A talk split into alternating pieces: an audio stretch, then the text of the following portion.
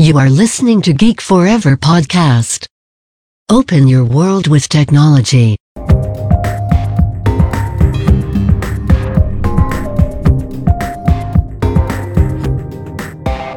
This is Geek China.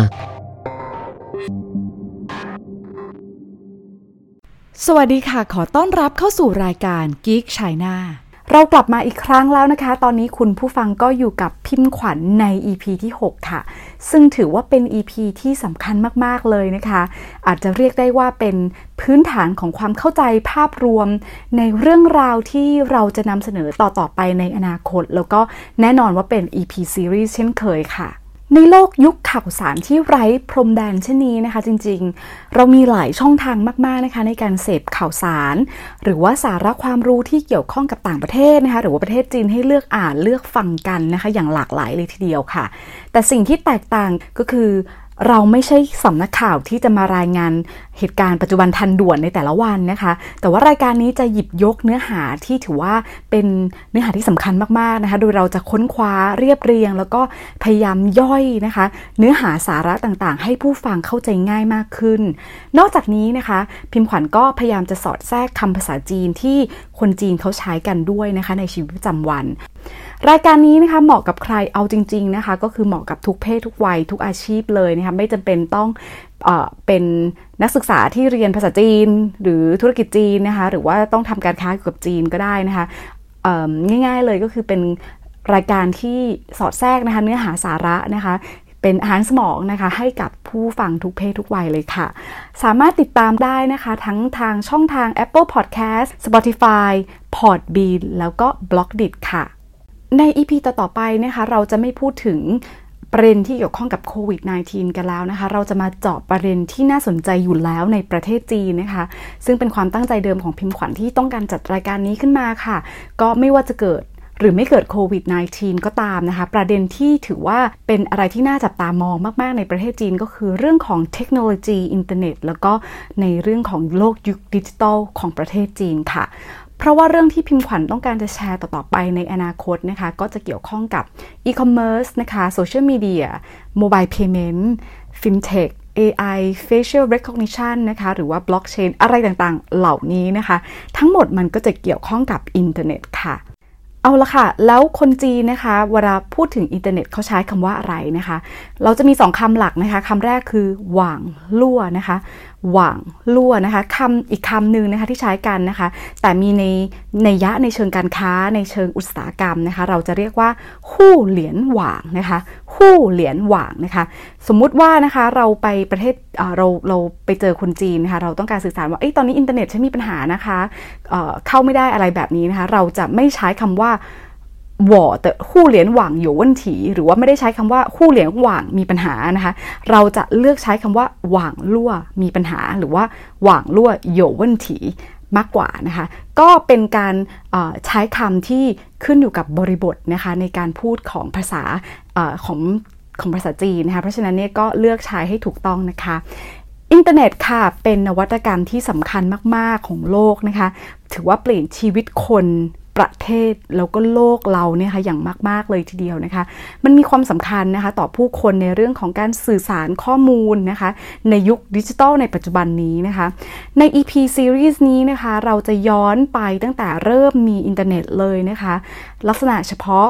ของอินเทอร์เน็ตในประเทศจีน และก็วิวัฒนาการเรื่อยมาจนเกิดเป็นยักษ์ใหญ่ทางวงการดิจิทัลนะคะ หรือว่าdigital giants นะคะ แล้วแน่นอนว่า เหตุที่ทำให้จีนนะคะกำลังก้าวขึ้นไปสู่ เป็นผู้นำนวัตกรรม แล้วก็เทคโนโลยีระดับโลกอย่างปัจจุบันนะคะ ก่อนที่เราจะย้อนพูดไปในอนาคตนะคะ เราก็ขอย้อนยุคนะคะ ขอย้อนไปในช่วงแรกเลยนะคะที่มีอินเทอร์เน็ตใช้นะคะ ทราบกันไหมว่าจีนเนี่ยเริ่มมีอินเทอร์เน็ตใช้ตั้งแต่ปีอะไรอะให้เวลาคิด ประเทศจีนค่ะได้มีการเชื่อมต่ออินเทอร์เน็ตนะคะ แล้วก็สื่อสารไปยังนอกประเทศนะคะเป็นครั้งแรกนะคะเมื่อวันที่ 20 กันยายนปี 1987 ค่ะ หรือประมาณ 33 ปีที่แล้วนะคะ จีนมีการส่งอีเมลออกไปที่มหาวิทยาลัยเยอรมันนะคะ การส่งอีเมลนะคะภาษาจีนนะคะ เราจะใช้คำว่า发电子邮件 นะคะ 发 ก็คือส่งนะคะ เตี้ยนจื่อหยวเจียนก็คือ electronics mail นะคะ หรือว่าอีเมลนั่นเองนะคะ ก็ ออกไปครั้งแรกนะคะ มีการเขียนนะคะด้วยประโยคนะคะที่ถือว่ามีนัยยะที่สำคัญมาก ๆ เลยนะคะ ก็คือ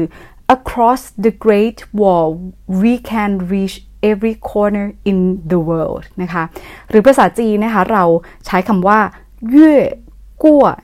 ฉางเฉิงโจเซี่ยงชื่อเจียนะคะ หากแปลให้เป็นภาษาไทยเข้าใจง่าย ๆนะคะ ก็คือหากเราก้าวนะคะ ก้าวข้ามกำแพงเมืองจีนออกไปแล้วเนี่ยนะคะเราก็สามารถเข้าไปนะคะ reach นะคะก็คือเข้าถึงได้ทุกๆ ซอกทุกมุมของโลกเลยทีเดียวนะคะ ก็ถือว่าเป็นคำที่มีนัยแฝงใช่ไหมคะ เพราะว่าตั้งแต่ตอนนั้นนะคะ จดหมายฉบับแรกของ ประเทศจีนที่ออกไปสู่ต่างประเทศนะคะ จนถึงตอนนี้ค่ะจีนก็ได้ซอกแซกไปถึงทุกซอกทุกมุมโลกเลยทีเดียวนะคะแล้วก็หากถ้าผู้ฟังนะคะ คุณผู้ฟังติดตามพิมพ์ขวัญไปเรื่อยๆนะคะก็จะทราบกันนะคะว่าเอ้ยธุรกิจจีนนะคะเทคโนโลยีจีน ไม่ว่าจะเป็นทั้งซอฟต์แวร์ฮาร์ดแวร์นะคะก็มีอิทธิพลต่อการใช้ชีวิตของเรานะคะ คนไทยแล้วก็ ชาวโลกเราอีกมากเลยนะคะแล้วก็จะรู้เลยว่าอ้าวนี่มันบริษัทจีนหรอเราไม่รู้เลยนะเราคิดว่าเป็นบริษัทอเมริกันอะไรก็ว่าไปนะคะ เราก็จะมาฟังในอนาคตนะคะ แต่ว่าก่อนที่จะมาฟังเรื่องราวใน EP ต่อ ๆ ไปนะคะเรามากลับสู่อดีตกันก่อนนะคะ ก็คือหลังจากที่จีนนะคะส่งจดหมายฉบับนั้นออกไปแล้วนะคะ ก็ มีการใช้งานอินเทอร์เน็ตเพิ่มขึ้นค่ะ แต่ว่าก็เป็นเฉพาะกลุ่มนะคะจนกระทั่งนะคะในวันที่ 20 เมษา1994 นะคะ ก็คือปี 2537 ค่ะ จีนได้มีการประกาศนะคะอย่างเป็นทางการว่านะคะเขาได้มีการเชื่อมต่ออินเทอร์เน็ตอย่างสมบูรณ์ แล้วก็เป็นรูปแบบเป็นเป็นระบบสมบูรณ์นะคะอย่างเป็นทางการนะคะแล้วก็กลายเป็นประเทศที่ 77 ค่ะ ที่มีการเข้าถึงอินเทอร์เน็ตค่ะ แต่ว่าก็ยังไม่ได้ แพร่หลายนะคะเป็นเป็นแบบ mass นะคะ เรื่องของอินเทอร์เน็ตก็ในปี 94 ตอนนั้นก็ยังถือว่าเป็นเรื่องที่ใหม่มากๆนะคะ ยังไม่มีใครที่เข้าใจอะไรชัดเจนนะคะบางคนนะคะ จริง ๆนะคะเขาคิดว่าเฮ้ยเป็นเรื่องที่ลึกลับเหนือธรรมชาติซะด้วยซ้ำนะคะ ซึ่งตอนนั้นนะคะ ประธานาธิบดีที่ปกครองจีนนะคะ มีชื่อว่าเจียงเจ๋อหมินนะคะ จากวันนั้นนะคะ จนถึงวันนี้นะคะภายใต้ประธานาธิบดีสีจิ้นผิงนะคะ รวมแล้วก็ประมาณ 26 ปีใช่ไหมคะ 26 ปีนี้ที่จีนได้มีการเปลี่ยนแปลงนะคะ แล้วก็พัฒนาการอยู่อย่างต่อเนื่องอย่างปัจจุบันนะคะ จากการที่คิดว่าอินเทอร์เน็ตเป็นเรื่องที่ลึกลับนะคะจนถึงประเทศที่สามารถที่จะส่งออกนะคะเทคโนโลยีได้ไปอย่างทั่วโลกนะคะ ก่อนที่จะไปพูดถึงว่าจีนทำอะไรพัฒนาอะไรบ้างนะคะ เรามาฟัง เรื่องที่สำคัญนะก็คือเรื่องของโครงสร้างแล้วก็ลักษณะเฉพาะสำคัญของอินเทอร์เน็ตในประเทศจีนกันก่อนนะคะ ลักษณะเฉพาะที่สำคัญมาก ๆ เลยนะคะของประเทศจีนก็คือเรื่องของอินเทอร์เน็ตเซนเซอร์ชิพภาษาจีนนะคะเราเรียกว่า 网络审查 นะคะ 网络审查 นะคะเมื่อกี้เราอธิบายไปแล้วเนาะ网络 ก็คืออินเทอร์เน็ตนะคะเฉินฉาก็คือการเซนเซอร์ชิพนะคะทุกคนทราบกันดีนะคะว่า ประเทศจีนนะคะ หรือชื่อเต็มก็คือสาธารณรัฐประชาชนจีนนะคะ The People's Republic of China นะคะภาษาจีนก็คือ中华人民共和国 เป็นรัฐที่มีพรรคการเมืองเดียวปกครองใช่ไหมคะ นั่นก็คือปกครองโดยพรรคคอมมิวนิสต์จีนนะคะ เพราะฉะนั้นเนี่ยการควบคุมอินเทอร์เน็ตในประเทศจีนนะคะก็ถือว่าควบคุมโดยรัฐบาลนะคะแล้วก็มีรัฐบาลเป็นเจ้าของนะคะแล้วก็ไปมีการควบคุมที่เข้มงวดมากๆ กว่าชาติใดในโลกนะคะแล้วก็ก้าวหน้ามากๆด้วยนะคะ รัฐบาลจีนนะคะมีการบล็อกเว็บไซต์ content ที่ไม่พึงประสงค์นะคะแล้วก็คอยสอดส่องมอนิเตอร์การเข้าใช้งานนะคะหรือว่า internet access ตรงนี้นะคะ เป็นรายคนได้นะคะ ใครที่เคยไปเที่ยวประเทศจีนนะคะจะทราบกันดีว่าไม่สามารถใช้งานเว็บไซต์โซเชียลมีเดียนะคะ Search Engine ที่ที่เราหรือว่าชาวโลกเขาเล่นกันได้นะคะ ไม่ว่าจะเป็น Google YouTube Facebook Line Instagram Twitter อะไรพวกนี้นะคะ เล่นไม่ได้เลยนะคะ ความคิดในการสร้างระบบ การควบคุม การสอดส่องการใช้งานอินเทอร์เน็ตนะคะ ตรงนี้เราเขามีโปรเจกต์ด้วยนะคะเขาเรียกว่าเขาเรียกโปรเจกต์ตรงนี้ว่า the golden shield project นะคะ ภาษาจีนเรียกว่า金盾工程 นะคะ 金盾工程 ตรงนี้แปลให้เป็นไทยง่ายๆ ให้เข้าใจก็คือโครงการเกราะทองคำนะคะ ก็คือการป้องกันนะคะด้วยเกราะทองคำตรงนี้นะคะ พื้นฐานทางการเมืองแล้วก็ อุดมคติที่อยู่เบื้องหลังโครงการนี้นะคะ ก็อาจจะมาจากคำพูดของนักปฏิรูปผู้นำคนสุดยอดคนสำคัญเลยนะคะ ในประวัติศาสตร์จีนอย่างเติ้งเสี่ยวผิงค่ะหากใครที่ไม่รู้จักเติ้งเสี่ยวผิงไม่เป็นไรแต่คิดว่านะคะ คงจะได้ยินประโยค ฮิตนะคะประโยควลีฮิตร่วมสมัยอย่างประโยคที่ว่า ไม่ว่าจะเป็นแมวดำหรือแมวขาว ไม่สำคัญขอให้จับหนูได้ก็พอนะคะอันนี้คิดว่าคงมีคนเคยได้ยินบ้างนะคะท่านผู้นี้แหละค่ะเป็นคนพูดประโยคนี้นะคะ และนะคะท่านก็พูดว่า หากคุณเปิดหน้าต่างเพื่อรับอากาศบริสุทธิ์เข้ามานะคะ ก็หลีกเลี่ยงไม่ได้เช่นกัน ที่จะต้องเจอแมลงวันบินเข้ามานะคะ เพราะฉะนั้นเนี่ยก็เป็นนัยยะที่คมมาก ๆ เลยนะคะ ก็คือว่า หากจะเปิดประเทศแล้วนะคะ มันก็เป็นการเลี่ยงได้ยากใช่ไหมคะ ที่จะมีสิ่งแปลกปลอมอะไรไม่ดีเข้ามานะคะ ดังนั้นจึงต้องมีการสอดส่องควบคุมดูแลนั่นเองนะคะ เพราะว่าตามประวัติศาสตร์นะคะ ก็คือเติ้งเสี่ยวผิงนะคะ ท่านเติ้งผู้นี้นะคะ ได้ปฏิรูปแล้วก็เปิดประเทศนะคะ ตั้งแต่ปลายปี 1978 นะคะ นั่นก็คือการเปิดประตูต้อนรับชาวต่างชาตินะคะ ให้เข้ามาที่ประเทศจีนนะคะ พร้อมกับความร่วมมือทางการค้าการลงทุนนะคะ ภายในประเทศค่ะ ดังนั้นสิ่งที่ตามมาพร้อมกับเรื่องเศรษฐกิจนะคะ มันก็จะเป็นเรื่องของข้อมูลข่าวสารองค์ความรู้ใช่ไหมคะ รวมถึงสิ่งสำคัญมากๆเลยก็คือเรื่องของอุดมคติทางการเมือง เสรีความคิดการพูดนะคะ รวมทั้งเสรีการรับข้อมูลข่าวสารด้วยนะคะ รัฐบาลจีนต้องการใช้ประโยชน์จากทางอินเทอร์เน็ตไอทีเพื่อมาขับเคลื่อนเศรษฐกิจของประเทศใช่ไหมคะแต่แน่นอนว่ารัฐบาลจีนก็มองว่าอินเทอร์เน็ต ถือเป็นภัยคุกคามต่อความมั่นคงของประเทศ ตอนแรกๆนะคะคือตอนนั้นนะคะก็ไม่ได้สนับสนุน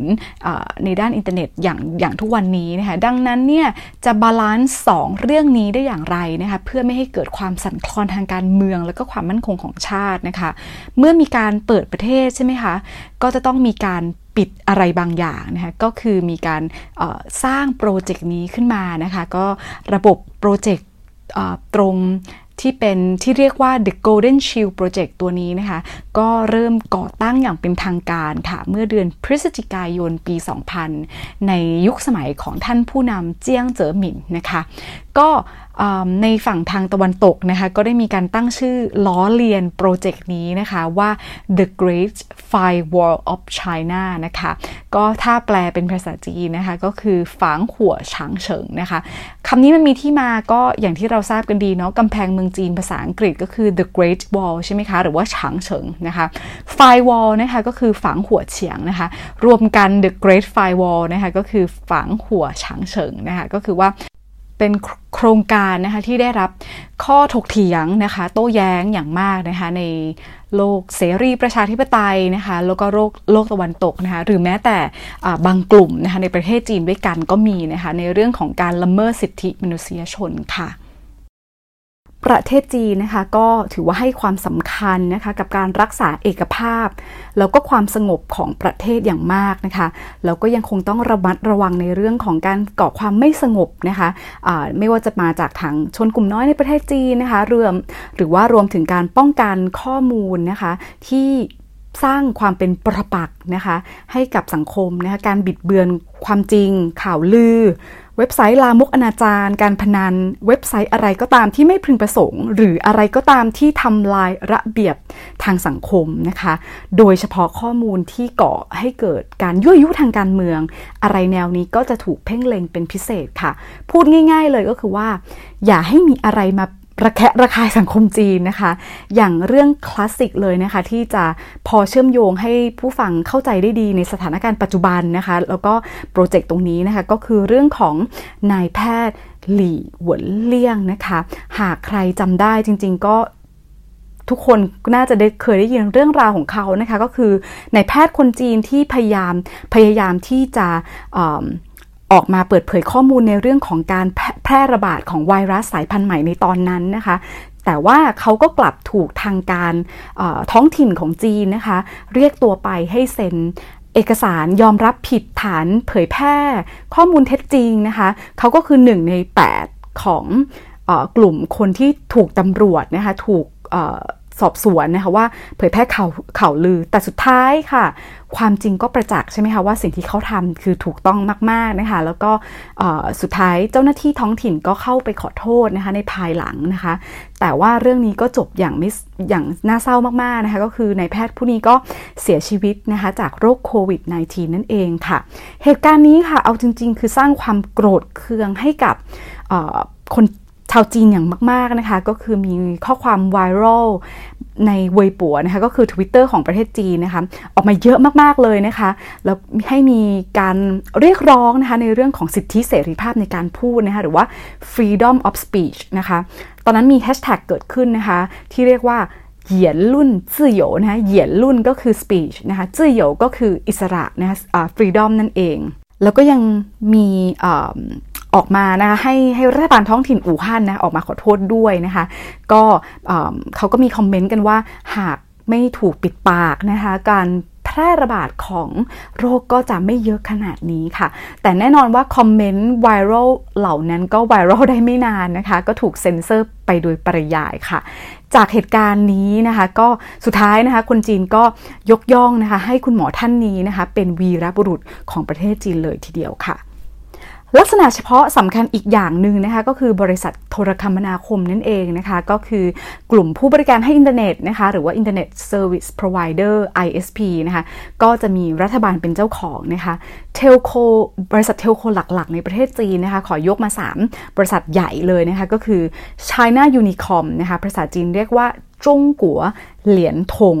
2 คือ China Telecom นะคะหรือว่า中国电信 นะคะ และ 3 ก็คือ China Mobile ค่ะ ก็คือ中国移动 นะคะ ทั้งหมดนี้นะคะถือเป็น state owned enterprise นะคะหรือว่า SOE ซึ่งคำนี้นะคะพิมพ์ขวัญได้มีการแชร์ไปใน EP ก่อนหน้าแล้วด้วยนะคะ ก็ถือว่าเป็นอะไรที่สำคัญมาก ๆ นะคะคือต้องทราบนะคะภาษาจีนนะคะเราเรียก SOE ตรงนี้ว่ากัวหยกฉีเย่นะคะ คนจีนเขาจะเรียกสั้นๆว่ากัวฉีนะคะ เอาจริงๆ ภาษาจีนนะคะ ถือว่าจะพูดว่ายากก็ยากจะว่าง่ายก็ง่ายนะคะ ก็บางครั้งนะคะมันก็จะตามตัวเหมือนกันเนาะ ก็หากแปลตรงตัวนะคะของ state owned enterprise นะคะ ก็เหมือนภาษาอังกฤษตามตัวเลยค่ะ state ก็คือกัวใช่ไหมคะ กัวกัวจาหรือว่าประเทศนะคะ owned หรือว่ามีนะคะก็คือโยใช่ไหมคะ มี แล้วก็ enterprises นะคะก็คือฉีเย่นะคะก็เป็นภาษาจีนก็คือกัวโยฉีเย่ก็คือตามตรงตรงตัวตามภาษาอังกฤษเลยค่ะ แล้วถ้าเราอยากไปอยู่เมืองจีนไปเที่ยวเมืองจีนนะคะ หรือไปทำงานที่เมืองจีนอะไรแบบนี้นะคะ แล้วอยากเล่นโซเชียลมีเดียหรือว่าเว็บไซต์ที่เราเคยเล่นอยู่ที่ที่เมืองไทยจะทำยังไงค่ะ เล่นอยากมีอิสระจะทำอย่างไรนะคะ ที่พิมพ์ขวัญแล้วก็ใครใครหลาย ๆ คนทำกันเลยนะคะก็คือการใช้ VPN นะคะ VPN นี้ย่อมาจาก Virtual Private Network นะคะ ภาษาจีนเรียกว่าชื่อหนีจวนย่งหวังลั่วนะคะ ก็คือเครือข่ายส่วนตัวเสมือนนั่นเองนะคะ แต่แล้วค่ะเมื่อต้นปี 2017 ค่ะ ก็รัฐบาลได้ออกมาประกาศนะคะว่าการใช้ VPN ตรงนี้นะคะ ถือว่า เป็นบริการนะคะหรือเป็นอะไรที่ผิดกฎหมายนะคะแล้วก็มีการยกระดับเพื่อปิดกั้นการเข้าถึงอินเทอร์เน็ตค่ะ จีนสั่งให้ผู้บริการโทรคมนาคมระดับ telco ที่เมื่อกี้บอกไปนะคะ ก็คือให้เขาบล็อกการเข้าถึงอินเทอร์เน็ตนะคะภายในกุมภาพันธ์ปี 2018 ที่ผ่านมานะคะ ก็ทั้ง China Mobile China Unicom China Telecom ตรงนั้นนะคะ ก็จะต้องบล็อกการเข้าถึงต่างๆนะคะภายในกุมภาพันธ์ของปี 2018 ใช่ไหมคะ นั่นหมายความว่าอะไรหมายความว่าการเข้าถึง Facebook Twitter YouTube นะคะก็ ไม่สามารถที่จะทำได้นะคะแม้แต่มี VPN ก็ตามนะคะ แต่ว่าถ้าบริษัทต่างชาติที่ว่าออยากที่จะต้องใช้งานจริง ๆ นะคะ บางเว็บไซต์ที่จำเป็นที่ต้องใช้งานจริง ๆ ก็จะต้องขออนุญาตจากทางการประเทศจีนเท่านั้นค่ะแต่เอาจริงๆไหมคะ ก็แอบบอกแบบเป็นทริคนิดนึง จริง ๆ ก็แอบใช้งานได้นะคะ เพียงแต่ว่า ช่วงแรกๆเนี่ยที่ยังไม่ได้มีการบล็อกเนี่ยติดง่ายนะคะ ใช้งานได้คล่องนะคะ ไม่มีปัญหาอะไรนะคะ แต่หลังๆเนี่ยนะคะก็จะติดยากแล้วก็ใช้อยู่ได้แป๊บเดียวแล้วก็ไม่เสถียรค่ะ เอาเป็นว่าพิมพ์ขวัญก็เลยตัดปัญหาค่ะ ก็คือต่อโรมมิ่งโดยตรงจากเครือข่ายของมือถือบ้านเราแทนนะคะ อย่างที่บอกค่ะว่าเมื่อการบล็อกโซเชียลมีเดียเว็บไซต์ต่างชาตินะคะเกิดขึ้นในเมืองจีนนะคะ เพราะฉะนั้นเนี่ยนี่คือเหตุผลที่ สำคัญมากๆนะคะที่เป็นตัวการหลักเลยนะคะในการกระตุ้นความสำเร็จของบริษัทภายในประเทศจีนนะคะบริษัทที่เกี่ยวข้องกับดิจิทัลโซเชียลมีเดียอินเทอร์เน็ตเทคโนโลยีต่างๆ เพราะว่าจีนเขาสร้างทุกอย่างไว้เป็นของตัวเองค่ะ เมื่อคุณเปิดหน้าต่างรับอากาศบริสุทธิ์เข้ามา มันก็ต้องมีมแมลงวันบินเข้ามาด้วย